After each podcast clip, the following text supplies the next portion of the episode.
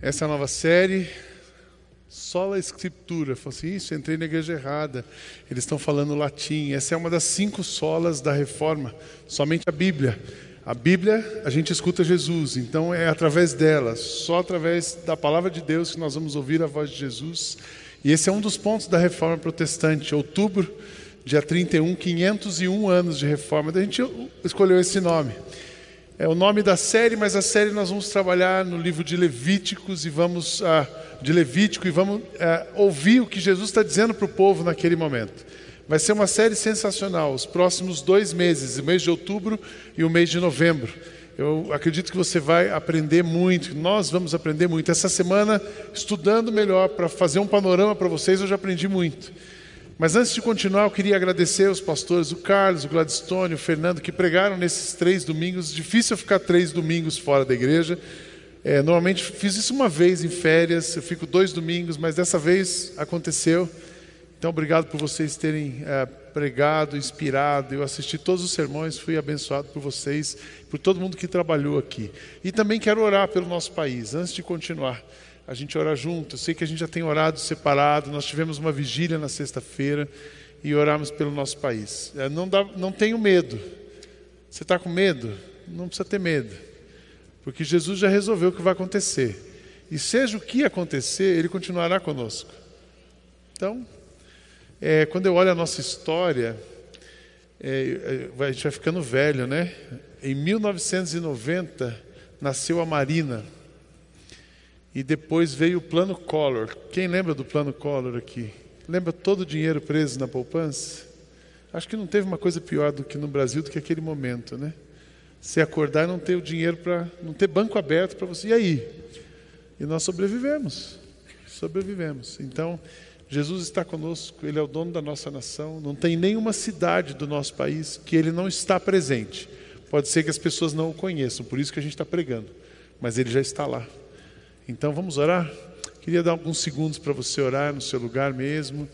É, a nossa igreja tem posição. Algumas, ah, a igreja não tem posição. A nossa igreja tem posição. A nossa posição é que nós oramos, que nós exercemos a cidadania, que nós somos contra a corrupção, temos ética. A gente trouxe um Deltan Dallagnol aqui.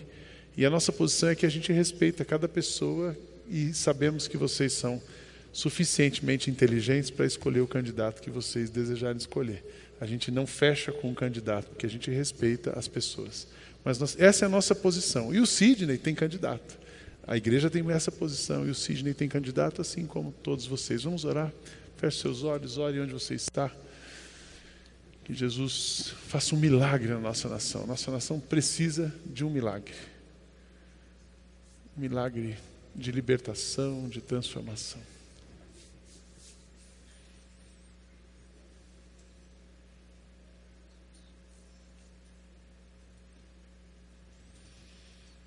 Jesus, nós descansamos, confiamos, entregamos e descansamos no Teu poder soberano sobre todas as coisas, sobre a nossa nação. Que o dia de hoje, ah, que ninguém seja eleito sem a permissão do Senhor e que o Senhor continue conosco, nos sustentando, nos inspirando, cuidando de nós, suprindo todas as nossas necessidades, afastando de nós todo o medo e dando a paz que vem do teu amor por nós. Abençoa essa igreja, que a gente continue sendo um instrumento do Senhor. Cada pessoa que está aqui, acalma o nosso coração e nos dê sabedoria, discernimento e coragem. É nossa oração, em teu nome de Jesus nós oramos. Amém. Amém. A série de Levítico, o livro de Levítico, ele é tão interessante como é que ele foi escrito? Que momento da história do povo? Primeiro, Levítico está no começo da Bíblia: Gênesis, Êxodo, Levítico, Número e Deuteronômio. São cinco livros chamados Pentateuco, os livros da lei. E o Pentateuco, ele é a narrativa, a Bíblia toda, mas ele começa narrando toda a ação de Deus no mundo, toda a manifestação divina. Ele começa com Gênesis, a criação, Gênesis 3, a queda. Depois ele vem, os, os patriarcas, ele vai mostrando ah, ah, em Êxodo, a, desde a ação de Deus, os patriarcas, como a saída do Egito, em Êxodo. E aí, então, o povo de Deus que tinha criado Noé, já tinha passado tudo isso: dilúvio, chamado de Abraão em Gênesis 12, nesse momento, o povo já, já tinha acontecido as dez pragas, as dez pragas, eles já estão libertos do Egito, eles estão no deserto, saíram do Egito, estão no deserto para entrar em Canaã, a terra prometida. Então, Deus dá uma pausa, o livro de Levítico é uma pausa na, na descrição da história, e Deus fala o seguinte: Eu vou dizer para vocês como é que vocês vão viver, como eu vou agir em vocês para vocês viverem nessa terra que vocês vão chegar. Lembra então, o povo saiu do Egito, não tinha chegado ainda em Canaã. Canaã era a terra prometida.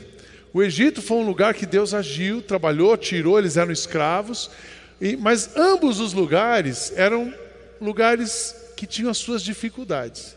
Ambos os lugares tinham questões religiosas e espirituais complicadíssimas, questões sociais, questões éticas complicadíssimas. Aqui ah, no Egito, a gente viu como o faraó trabalhava, aquele autoritarismo, aquela ditadura, mas na questão da espiritualidade, como que as pessoas se relacionavam com os deuses? Existiam muitos deuses, deuses com D minúsculo, então cada um se relacionava e resolvia os seus problemas com os deuses caseiros, e quando eles tinham um problema, eles tinham o Deus do faraó, as imagens, e é ali que eles, que eles cultuavam. Então Deus tira o povo dele dali e fala assim: vocês vão para um lugar que manda leite e mel, a terra é boa.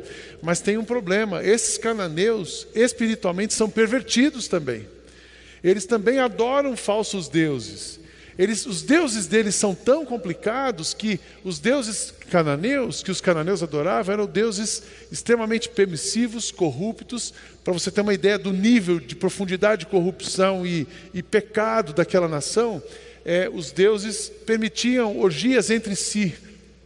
Esse era o Deus que eles adoravam. Então, uma coisa abominável. Aí Deus diz assim: então eu preciso instruir vocês, eu vou dizer para vocês o que, que eu vou fazer, como é que eu vou trabalhar com vocês, como eu vou me manifestar em vocês e através de vocês, para que vocês sejam um instrumento meu nessa terra, para que vocês habitem a terra prometida, mas sejam inspirados, sejam felizes, sejam cuidados e possam ser um instrumento meu naquela terra. Deu para a gente se situar? Então o povo estava em transição, do Egito para Canaã, no deserto e Deus falando.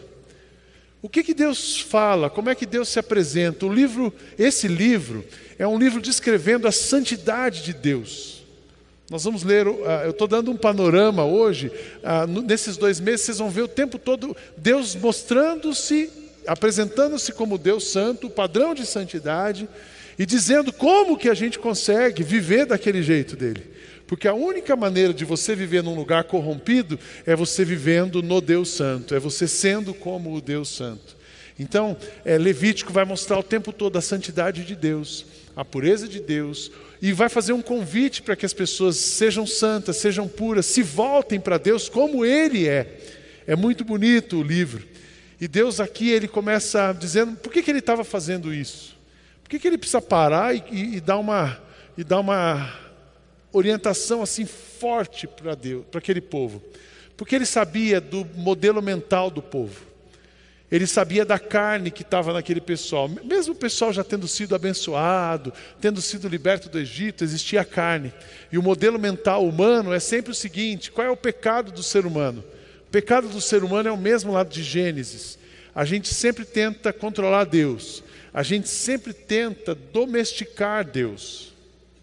E a gente quer colocar Deus, o ser humano quer colocar Deus dentro de uma caixinha, dentro de uma área da sua vida. Então, assim, bom, a gente já está liberto mesmo, agora a gente continua, a gente põe uma caixinha religiosa e põe Deus ali dentro, a gente continua é, fazendo os nossos sacrifícios e os rituais, mas nós vamos chegar na terra. Opa, a terra prometida está chegando.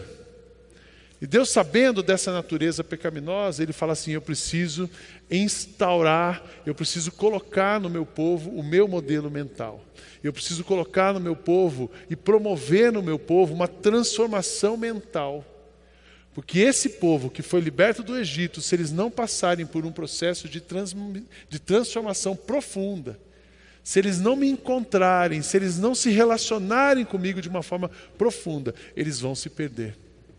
Então Deus começa falando, ele começa ali, é, você vai ver no livro todo, mas eu quero ler para vocês dois versículos, só para você ver a intensidade das palavras de Deus com relação à santidade. Levítico 11, o verso 44 e 45, ele fala assim: Pois eu sou o Senhor, o Deus de vocês, ele falando para o povo, consagrem-se, sejam santos, porque eu sou santo. Não se tornem impuros como qualquer animal que se move rente ao chão. Eu sou o Senhor que tirou vocês da terra do Egito para ser o seu Deus. Por isso, sejam santos, porque eu sou santo. Então, Levítico é um livro, ele não é um livro. Vou confessar para vocês, eu não achava que era um livro fácil de ler, porque ele não é, ele é cansativo. Aí ele começa, então no sábado você pode fazer isso, isso, isso, isso. Mas enquanto eu olhei Levítico como um livro de regras, eu achei aquilo muito chato, difícil de ler. A partir do momento que eu vi o livro de Levítico como sendo Deus se revelando através de Jesus para mudar a minha mente e dar um novo modelo de vida e mental para mim, a leitura de Levítico foi muito suave. Então eu quero incentivar você é, ler Levítico durante esse, esses dois meses. E com Levítico você vai lendo os outros textos que nós vamos sugerindo aqui. Então leia o texto de Levítico. Nós não vamos ler agora o livro, ele é bem detalhado, ele é grande, mas lê essa semana. Leia pelo menos um capítulo por dia. Você vai ler esse, ele pelo menos umas duas vezes nesse período, mas leia para você entender. Basicamente, o livro de Levítico ele está fazendo tem quatro blocos. O primeiro bloco ele fala da questão do tabernáculo. Por quê? O tabernáculo representava a presença de Deus. Então, como é que ele vai revelar o Deus Santo? Como é que ele vai transformar a mente daquelas pessoas? Primeiro, as pessoas se encontrando com Deus. Então, ele faz a descrição do tabernáculo, ele faz o funcionamento do tabernáculo. Lembra, hoje a gente já entende que Deus está, Cristo está onde? Dentro de mim, no meu coração. Se você perguntar para uma criança, é lindo. Esses dias eu vi uma criança dizendo que ele não podia mudar de casa porque Jesus estava dentro dele. Se aí se, se ele mudasse de casa, como é que Jesus ia mudar?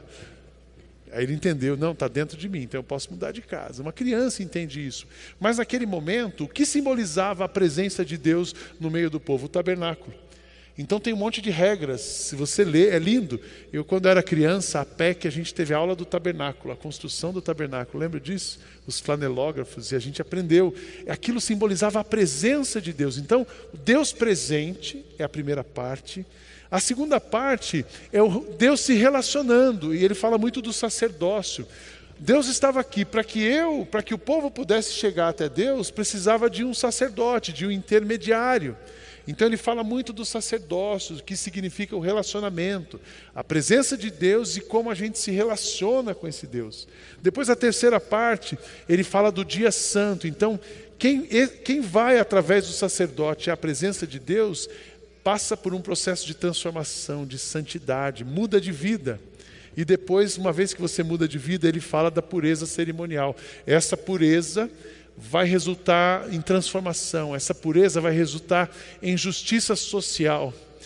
O livro de Levítico, se você chegando até o fim, você ler com atenção e ouvir Jesus, você vai ser extremamente desafiado a exercer uma justiça social, a se engajar na missão, porque o resultado da manifestação divina no meio do povo era uma transformação. Aliás, eu quero até indicar um livro para vocês, para a nossa igreja. O livro do mês, a gente escolheu Justiça Generosa, do Tim Keller. Tim Keller é um pastor famoso, escritor uh, de Nova York. Quem publica esse livro é a Vida Nova, extremamente teológico, devocional e muito bom. Justiça Generosa, a graça de Deus e a justiça social tem um discurso muito vazio, para mim é um discurso vazio de justiça social, de politicamente correto, de fazer as coisas, sabe aquela, aquela, ah, rico e pobre. Jesus não vê rico e pobre, ele vê pessoas. E ele transforma pessoas, independente da condição é, financeira que ela tem. Somos todos iguais. Jesus vê igualdade. Então a gente pode aprender muito com isso. Esse livro está na livraria, eu indico para você. Então, Levítico se divide nesses quatro blocos: o tabernáculo, a presença de Deus, o sacerdócio, o dia santo e a pureza. Eu queria hoje, de uma maneira bem objetiva é, e numa visão panorâmica, três coisas que você, quando a gente estudar o livro de Levítico, nós vamos perceber Deus fazendo em, no meio do povo E aí eu quero trazer isso para cá, fazendo no meio de nós. Guarde três palavras, três coisas que Deus vai fazer. Que Deus, fez e quer fazer em nós. Primeira coisa, agora eu quero falar para você. Entendeu o panorama de Levítico? Entendeu o contexto? Imagina essa igreja no meio do deserto. A gente tendo que habitar numa terra nova, uma terra corrupta, de deuses falsos, tribulação, e aí Deus chega para essa igreja e fala assim: Eu vou instruir vocês, eu quero dizer para vocês algumas coisas, o que, que eu quero fazer em vocês, para vocês viverem esse próximo momento. Aí eu trouxe isso para o nosso país hoje, né? A partir de amanhã, talvez amanhã ou no final do mês, se tiver segundo turno, mas a gente já tem hoje um bom panorama do futuro do país. Nosso país é bom e o nosso país é ruim. Nosso país ele tem tanta riqueza, mas o nosso país também está vivendo em pobreza. Nosso país, é, o nosso brasileiro é um povo pacífico, mas o brasileiro está se mostrando um povo raivoso. Então a gente tem dias, nós temos dias difíceis pela frente, qualquer que seja o governo. Então Deus para hoje a gente no deserto, último dia de deserto, últimas semanas de deserto, fala assim: deixa eu instruir meu povo e prepará-los, prepará-los para enfrentar os próximos capítulos. Então, três coisas. Primeira coisa que Deus quer fazer em nós, e a gente aprende aqui. Deus quer habitar em você. A única maneira para você e eu vivemos nessa situação difícil que o país enfrenta e vai enfrentar, Deus precisa habitar em cada um de nós. Ele, ele quer habitar em você. Ele quer habitar em você, entrar na sua vida, mas Ele quer entrar na sua vida, não é entrar na sua vida religiosa, não é entrar na sua vida intelectualmente, Ele quer entrar na sua vida em todas as áreas da sua vida. Habitar em você significa conhecer todos os cômodos da sua casa, significa que você deixa Ele tomar conta de quem você é, você submete a Ele tudo o que você tem. E você está disposto a virar uma chave e a trans, deixar que Ele transforme a sua mente, o seu coração, transformar suas ideias, para que você seja uma pessoa completamente rendida a Ele. Ele quer habitar em você.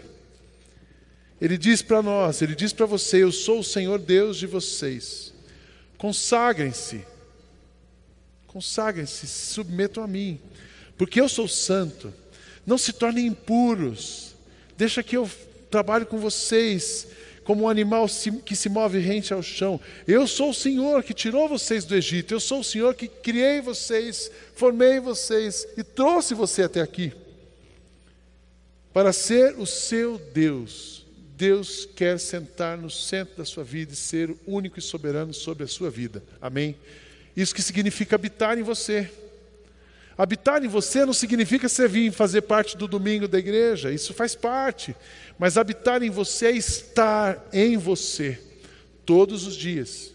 Estar em você e dirigir o seu pensamento, e dirigir as suas palavras, e dirigir os seus sonhos, e dirigir e você submeter tudo a Ele. Você não ir para o pecado original. Não colocar Deus numa caixinha, mas ao contrário, pegar todas as suas caixinhas e colocar na mão de Deus. Isso significa Deus habitando em você pegar todos os seus negócios e colocar na mão de Deus. Pegar todos os seus sonhos e colocar na mão de Deus. Pegar todas as suas os seus títulos e colocar na mão de Deus. Pegar todas as suas lutas. Às vezes você está passando por luta, daí você começa a botar os pés pelas mãos e tomar decisões. Deus diz assim: Deixa eu habitar em vocês. Eu quero habitar em vocês e tomar conta de tudo. É assim que vocês, se eu tomar conta de tudo e a minha santidade estiver em vocês, vocês vão conseguir enfrentar os próximos capítulos. Eu sou o Senhor que tirou da terra, sejam santos, porque eu sou santo. Há muito tempo eu venho pensando no, no, no conceito de santidade. Confesso a vocês que eu fui educado numa, de uma forma que santo para mim é assim: Deus santo, ele é distante, ele é tão santo que eu nunca consigo, eu nunca vou conseguir ser como ele é, e nunca vou conseguir. Então eu, eu tinha um pouco de medo desse Deus santo.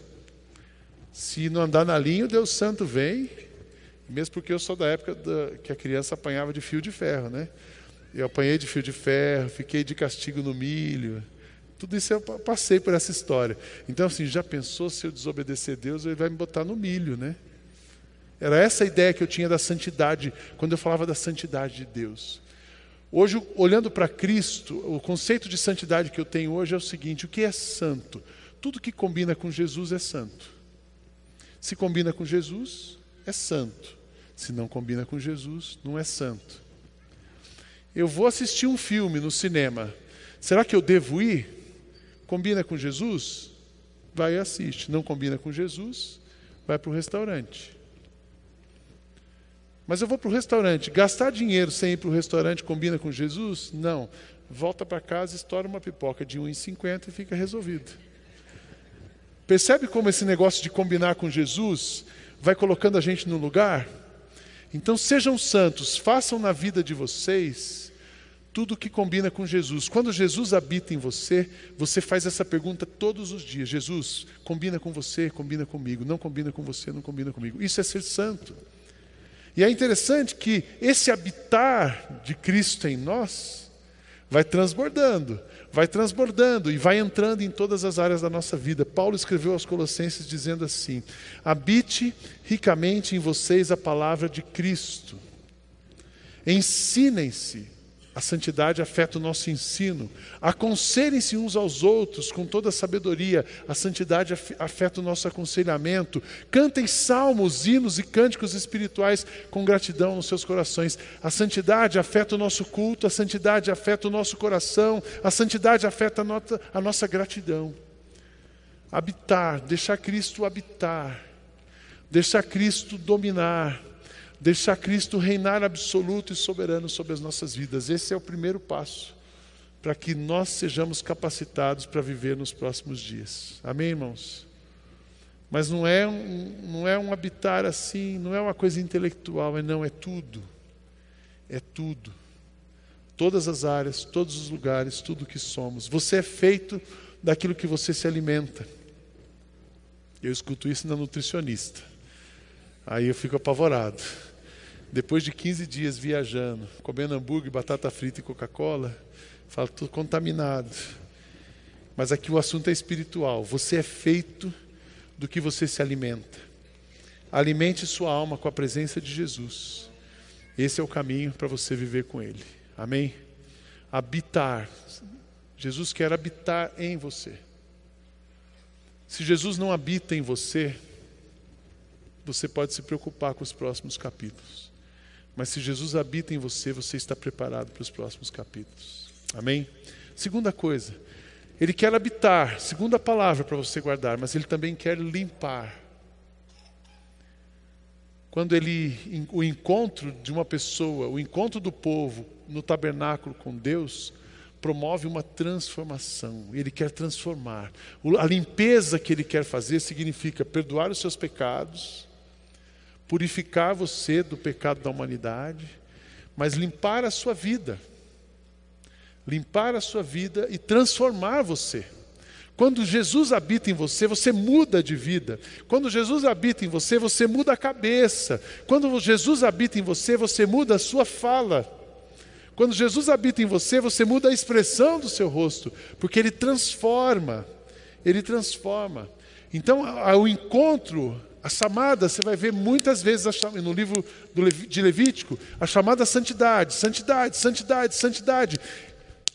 Santidade no trabalho, santidade no relacionamento, santidade no casamento, santidade na relação com os crentes, os seus irmãos da igreja, santidade na, na, administração das suas finanças, santidade no seu linguajar, santidade no seu relacionamento na escola, santidade nos seus planos de negócios, santidade nos seus pensamentos mais secretos, santidade quando você está sozinho, santidade quando você está na vida comunitária, santidade, Ele quer limpar tudo.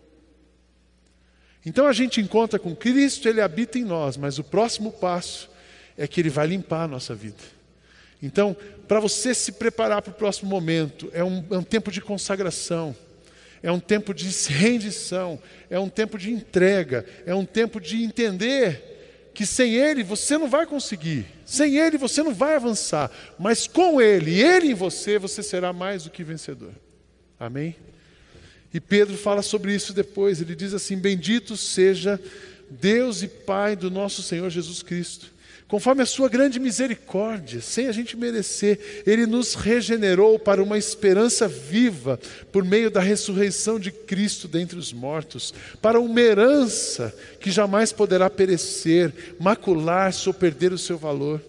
Herança guardada nos céus para que vocês, mediante a fé, são protegidos pelo poder de Deus até chegar à salvação prestes a ser revelada no último tempo. Qual é a salvação prestes a ser revelada no último tempo? A glória celestial. E ele vai nos preservar até chegar lá. Como filhos obedientes, como filhos obedientes, não se deixem amoldar pelos maus desejos de outrora.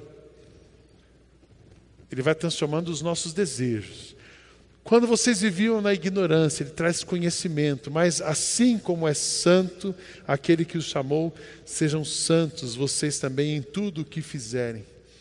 Pois está escrito: sejam santos, porque eu sou santo. Ele quer limpar a sua história. A, a, a grande bênção de Cristo, uma das grandes bênçãos de Cristo habitar em nós é que Ele, para Ele habitar em nós, nós precisamos nos arrepender, nós precisamos pedir perdão e Ele nos perdoa. E quando Ele perdoa, Ele tira um fardo das nossas costas enorme. E quando Ele perdoa, Ele apaga a multidão dos pecados que está em nós. E quando Ele perdoa, Ele nos permite, nos prepara para viver uma vida livre do pecado. Mas Ele também, quando Ele perdoa, Ele tira a culpa da gente. É tão ruim viver com culpa, né? Você saber que está devendo. E esse peso do pecado. A nossa carne tem um peso. A nossa carne vai sempre fazer a gente adorar um Deus egípcio ou um Deus cananeu. Mas a presença de Cristo em nós faz a gente adorar e se submeter ao Cristo verdadeiro. Então Ele quer limpar a sua vida. Habitar e limpar. Jesus habita em você? Essa é uma pergunta importante, que muda o rumo da sua história. E a outra segunda pergunta: Jesus está limpando você? Você deixou Jesus limpar você? Porque se Ele habita, Ele precisa limpar. E você precisa deixar. Ah, não, eu sou de Jesus. Hoje é politicamente correto dizer assim: eu sou de Jesus, mas está tudo certo, eu continuo com o meu relacionamento aqui. Eu sou de Jesus, eu amo Jesus, mas eu não quero fazer o que ele manda, porque eu não concordo. Eu sou de Jesus, mas o meu modelo de casamento é outro. Eu sou de Jesus, mas a hora que fala de política, a minha opinião é essa. Eu sou de Jesus, mas a hora que vai falar de negócio, amigo é amigo, negócio essa parte. Jesus de um lado, negócio do outro. Não, habite e limpa. Ele quer habitar, mas ele quer limpar. A pergunta e o convite é: será que a gente está disposto a deixar? Você está disposto a deixar Jesus limpar todas as áreas da sua vida? Ele precisa limpar. Ele precisa habitar em você, mas ele também vai limpar você, porque a santidade de Deus não combina com o pecado do homem. A presença de Cristo não combina com o pecado do homem. Então nós precisamos deixar que Ele trabalhe conosco. Jesus é o redentor da sua história. Nele você vive sem fantasmas do passado, sem a culpa do perdão, sem a culpa da falta de perdão e sem o peso do pecado que está na sua carne.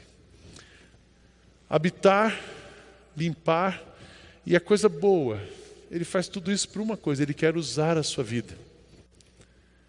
Jesus trabalha em nós, Ele está trabalhando com a gente aqui, Ele estava preparando o povo no deserto para transformar aquela cidade. Ele está instruindo a gente nesse tempo, habitando em nós, limpando cada um de nós, para que Ele possa usar cada um de nós. Ele quer usar a sua vida.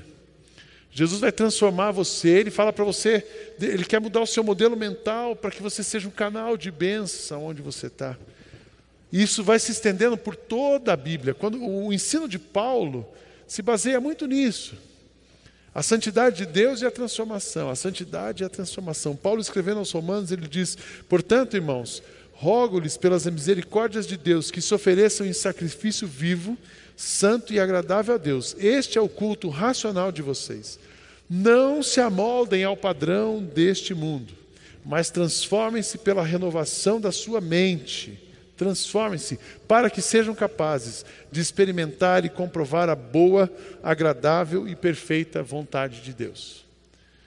Você chegou numa igreja, se você está chegando na IBM Alphaville, ou você está e talvez não tenha entendido isso ainda, essa igreja é muito legal. Sou suspeito de falar isso, né? Eu curto muito essa igreja. A gente viaja, a gente vê igrejas lindas, a gente vê gente querida, a gente vê que Deus está trabalhando no mundo inteiro. Uma das coisas que eu gosto de viajar e visitar igrejas é que assim, o que eu percebo, Deus está se movendo no mundo e chamando a sua igreja para que possa, essa igreja possa transformar o mundo. E eu percebo que a IBM Alphaville é uma das milhões de igrejas que Jesus chamou para esse movimento. Isso para mim é muito claro. Então a gente está fazendo parte do, do que Deus está fazendo no mundo. Eu adoro essa igreja, é uma delícia viver em comunidade, é uma delícia ver essa história, como Ele está agindo na nossa história. Mas eu tenho certeza de que essa igreja não é uma igreja light, como alguns pensam, porque ela é muito legal, ela é bonita. O pastor pode vir de calça jeans, olha que libertação. Ele pode pregar de tênis, mas isso não significa que a gente não está sendo transformado pela nossa mente, porque quando Cristo habita em nós e limpa a nossa vida, Ele transforma a gente. Essa igreja não é uma igreja light, no sentido de pode qualquer coisa. A gente pode tudo, tudo aquilo que combina com Jesus. Amém? Então você está chegando numa igreja que a igreja é séria. Nós levamos Jesus a sério, porque a gente sabe o que Ele quer fazer conosco. A gente sabe o que Ele quer fazer através de nós. E Ele só quer fazer uma coisa: Ele quer transformar o mundo. Só que para Ele transformar o mundo, Ele vai transformar cada um de nós. Eu olhei para a Lisiane, para ele transformar o mundo, ele vai transformar a Lisiane. Para ele transformar o mundo, ele vai transformar o Daí. Para ele transformar o mundo, ele vai transformar o Osíris. Para ele transformar o mundo, ele vai transformar o Carlos. Para ele transformar o mundo, ele vai transformar a Keila. Para ele transformar o mundo, ele vai transformar ah, cada um. Do... Aqui está mais escurinho para eu ver aqui. Ele vai transformar você. Você é a transformação. Deus quer mudar o mundo através de você mas antes ele quer mudar o mundo que está em você, que está dentro de você. Então ele habita, ele limpa, ele transforma e usa. A justiça social, essa igreja precisa ser, como é que é usar a gente? A gente precisa ser um canal de justiça social e transformação do mundo. Sabia disso? Deus quer usar essa igreja para a erradicação da pobreza. Mas não é uma justiça social que nasce na nossa carne, ela não é filosófica ela não é política, ela não é uma justiça social que dá ibope e likes no Facebook. A justiça social que Deus quer fazer através de nós é ver essa igreja amanhã cedo recebendo 180 crianças aqui, crianças menos favorecidas e sendo amadas. É isso que ela quer ver. A justiça social que Deus quer ver a gente fazendo é a gente pegar alimento da nossa casa e trazer aqui e encher aquelas caixas para que a gente possa repartir com quem não tem. A justiça social que Deus quer fazer através de nós é o que nós fizemos na Target, quando a gente recebeu mais quase 50 igrejas que precisamos hospedar nas nossas casas. Tinha uma igreja de uma comunidade, vieram 14 pessoas e a Cristiane arrumou casa e a, alguém abriu a sua casa e hospedou 14 pessoas que moram numa comunidade dentro da sua casa. Isso é justiça social, para que eles sejam inspirados, instruídos, orientados, abraçados e assim podemos transformar o mundo. A justiça social não é aquela esquerda caviar, que está todo mundo com o discurso de ajudar o pobre, mas depois o cara passa férias na Europa. Isso não combina com Jesus. Tem nada, não tem nada demais ir para a Europa, é uma delícia para a Europa. Se você não foi, junta um dinheirinho e um dia vai. Põe como alvo para os seus próximos. Eu falo que a diferença de um rico e de mim é a seguinte: o cara fala, vou para a Europa, ele pega o avião e vai. Eu falo, vou para a Europa, guarda dinheiro 10 anos e vai na Europa. Mas todo mundo pode ir. O ponto não é a Europa, o ponto é: estou desfrutando do melhor, faço um discurso, desfruto do melhor, mas não ponho a mão na massa. A nossa justiça social tem que levar essa igreja para o quilômetro 18 e a gente tirar as pessoas da rua. A nossa justiça social tem, tem que mexer no seu coração e no meu para a gente olhar aquelas haitianas que trabalham no nosso restaurante e vê-las como iguais e abraçá-las e cuidar delas. A justiça social vai promover o amor e a graça redentora de Jesus, não nós. Não uma filosofia, não um partido. Jesus quer transformar o mundo através de nós. É muito bom saber que Ele nos ama. Você vai ver também no livro de Levíticos, de Levítico, é muito interessante quando ele começa a falar sobre isso. Levítico 19, ele fala assim, porque a terra, Canaã, é, emana, emana leite e mel, é uma terra frutífera. Eles estavam no deserto, mas vocês vão colher muitas uvas. Então estava falando sobre isso. Até disso o livro de Levítico fala. Ele fala assim: deixem as uvas para os necessitados ou para os estrangeiros. Não tem problema ir no Iguatemi. Não tem problema você almoçar no Haskell. Mas deixem as uvas para os necessitados e para os estrangeiros. Reparto que você tem. Ele continua falando: não oprimam, nem maltrate o seu próximo. Seja um agente de transformação e do amor. Isso é o nosso papel. Então Jesus vem habitar, Ele quer habitar em nós. Nós estamos no deserto. Eu, eu acredito, eu olho o povo brasileiro hoje, falo assim: a gente está no momento de deserto, a gente está numa transição. A gente saiu de um lugar, nós vamos chegar em outro. Nós estamos no momento de deserto, mas nesse momento de deserto, Jesus quer habitar entre nós. Jesus quer habitar em nós. Jesus quer nos limpar e Jesus quer nos usar. Neste momento de deserto, Jesus quer habitar em você. Jesus quer limpar você. Jesus quer usar você. Neste momento de deserto, Jesus, mais do que nunca, e a gente vem falando disso há tempos, Jesus, ele quer ser o centro dessa igreja. E amém, porque ele é o centro dessa igreja. Ele habita entre nós. Mas ele quer limpar essa igreja. Ele quer limpar essa igreja. Essa igreja sou eu e você. E ele quer usar essa igreja. Amém, irmãos? Então a minha oração nesse dia histórico para nós é que você fa... é, é que cada um cada um desta igreja tenha o desejo e a certeza de que Cristo habite em você e habita em você. E cada um desta igreja tenha a disposição de deixar Cristo limpar você. E cada um dessa igreja esteja pronto para arregaçar as mangas e deixar Cristo usar você. Porque se Cristo sentado aqui, se esse grupo que está sentado aqui decide deixar ser usado por Deus, ninguém segura essa igreja. Amém? Como tem sido a sua vida? Cristo habita em você? Feche seus olhos. Eu queria concluir, nós vamos celebrar a ceia. Como tem sido a sua vida? Cristo habita em você? Habita ricamente em você, Ele tem sido o seu salmo, Ele tem sido o seu cântico, Ele tem sido a sua oração, Ele tem sido a sua alegria, Ele tem sido a sua inspiração, ele tem sido o amor do seu coração. Ele é o filtro daquilo que você vê. Ele é o filtro daquilo que você fala. Ele habita em você. Cristo tem limpado a sua vida. Você colocou Cristo dentro de uma caixinha. Ele não cabe em caixinha. Ele precisa invadir as áreas todas da nossa vida e deixar submeter a Ele. E você tem sido útil ou você tem consumido Cristo? Ele habita em você não para ser consumido por você, mas para transformar você e usar você. É um tempo de você se dispor, é um tempo de você levantar e viver Cristo 24 horas por dia, sete dias por semana e ser usado por Ele. Então eu queria fazer três perguntas, um pouquinho mais de luz aí para mim. A primeira pergunta, feche seus olhos, todo auditório de olhos fechados. A primeira pergunta, se você ainda não tem certeza, nunca você nunca convidou Cristo para habitar em você, eu queria dar a oportunidade nessa manhã para você dizer: Cristo, vem habitar em mim. Você quer receber Cristo na sua vida, no seu coração hoje? Levante sua mão. Essa é a primeira pergunta. Tem alguém aqui que quer receber Cristo nessa manhã? Levante sua mão. Deus abençoe você, Deus abençoe a senhora. Levante a sua mão bem alto. Você está dizendo um sim para Cristo. Deus abençoe você lá atrás. Deus abençoe a senhora. Deus abençoe a senhora, o senhor aqui. Deus abençoe você lá atrás. Deus abençoe o senhor, a senhora aqui. Deus abençoe você ali no meio. Cristo habitando em mim. Levante a sua mão. Mais alguém lá atrás. Deus abençoe. Deus abençoe lá no fundo. Deus abençoe você. Cristo habitando em mim. Deus abençoe aqui você, você, das jovens. Deus abençoe a senhora. Deus abençoe a senhora lá atrás. Agora que eu vi Cristo habitando em mim. Deus abençoe você aqui na frente.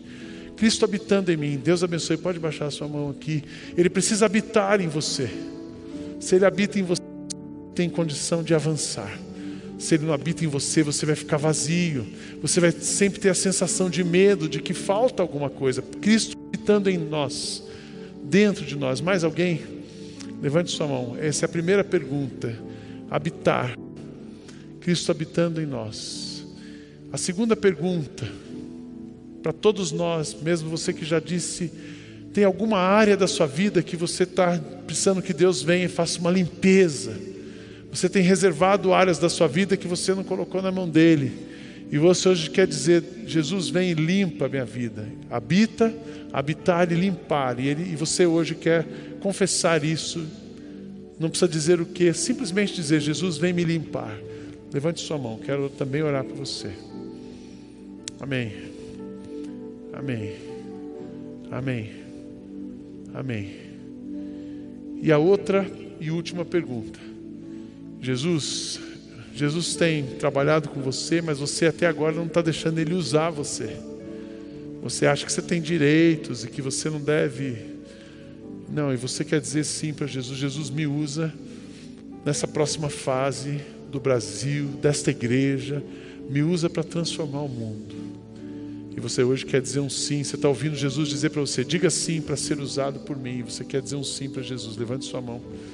Eu vou pedir para você ficar em pé. Essa última pergunta. Fique em pé, você que está dizendo sim para Jesus, me usa. Me usa, me usa nessa próxima fase da igreja, me usa nessa próxima fase ah, do país. Que eu seja um instrumento de transformação, que eu seja um canal de de bênção, que eu seja um canal de luz, que eu seja um canal de santidade, que eu seja uma inspiração. Amém. Você que respondeu sim na primeira pergunta, fique de pé também. Você que respondeu sim na segunda pergunta, fique em pé. Jesus sabe o teu coração e nós vamos orar, nos consagrando. Eu estou de pé com vocês. Eu quero que Cristo habite em mim todos os dias, me limpe todos os dias e me use todos os dias, me junto a vocês nisso. Senhor Jesus que o Senhor possa habitar completamente na nossa vida. Obrigado porque o Senhor deixa e nos instrui aqui em Levítico, nos convida, nos exorta a uma vida santa, nos exorta a sermos transformados, nos exorta a sermos submissos a Ti. Então, faz essa obra em nós. Muito obrigado porque pessoas estão se juntando, ouvindo e respondendo ao Senhor nessa manhã. Esses que estão dizendo sim, que eles sejam acolhidos, possam professar a sua fé, o seu primeiro sim a Jesus que eles sejam amados, cuidados e orientados nessa comunidade. Perdoa, Senhor, os nossos pecados e limpa-nos. Prepara-nos para viver uma vida santa com Deus Santo. E também usa a nossa vida. Muito obrigado por ver tantos irmãos se levantando e dizendo que estão prontos para os próximos capítulos. Que a graça do Senhor continue fluindo através da nossa vida e que o Senhor nos leve a lugares onde jamais imaginamos chegar, para a honra, glória, fama do Senhor Jesus. É a nossa oração. Em nome de quem oramos. Amém.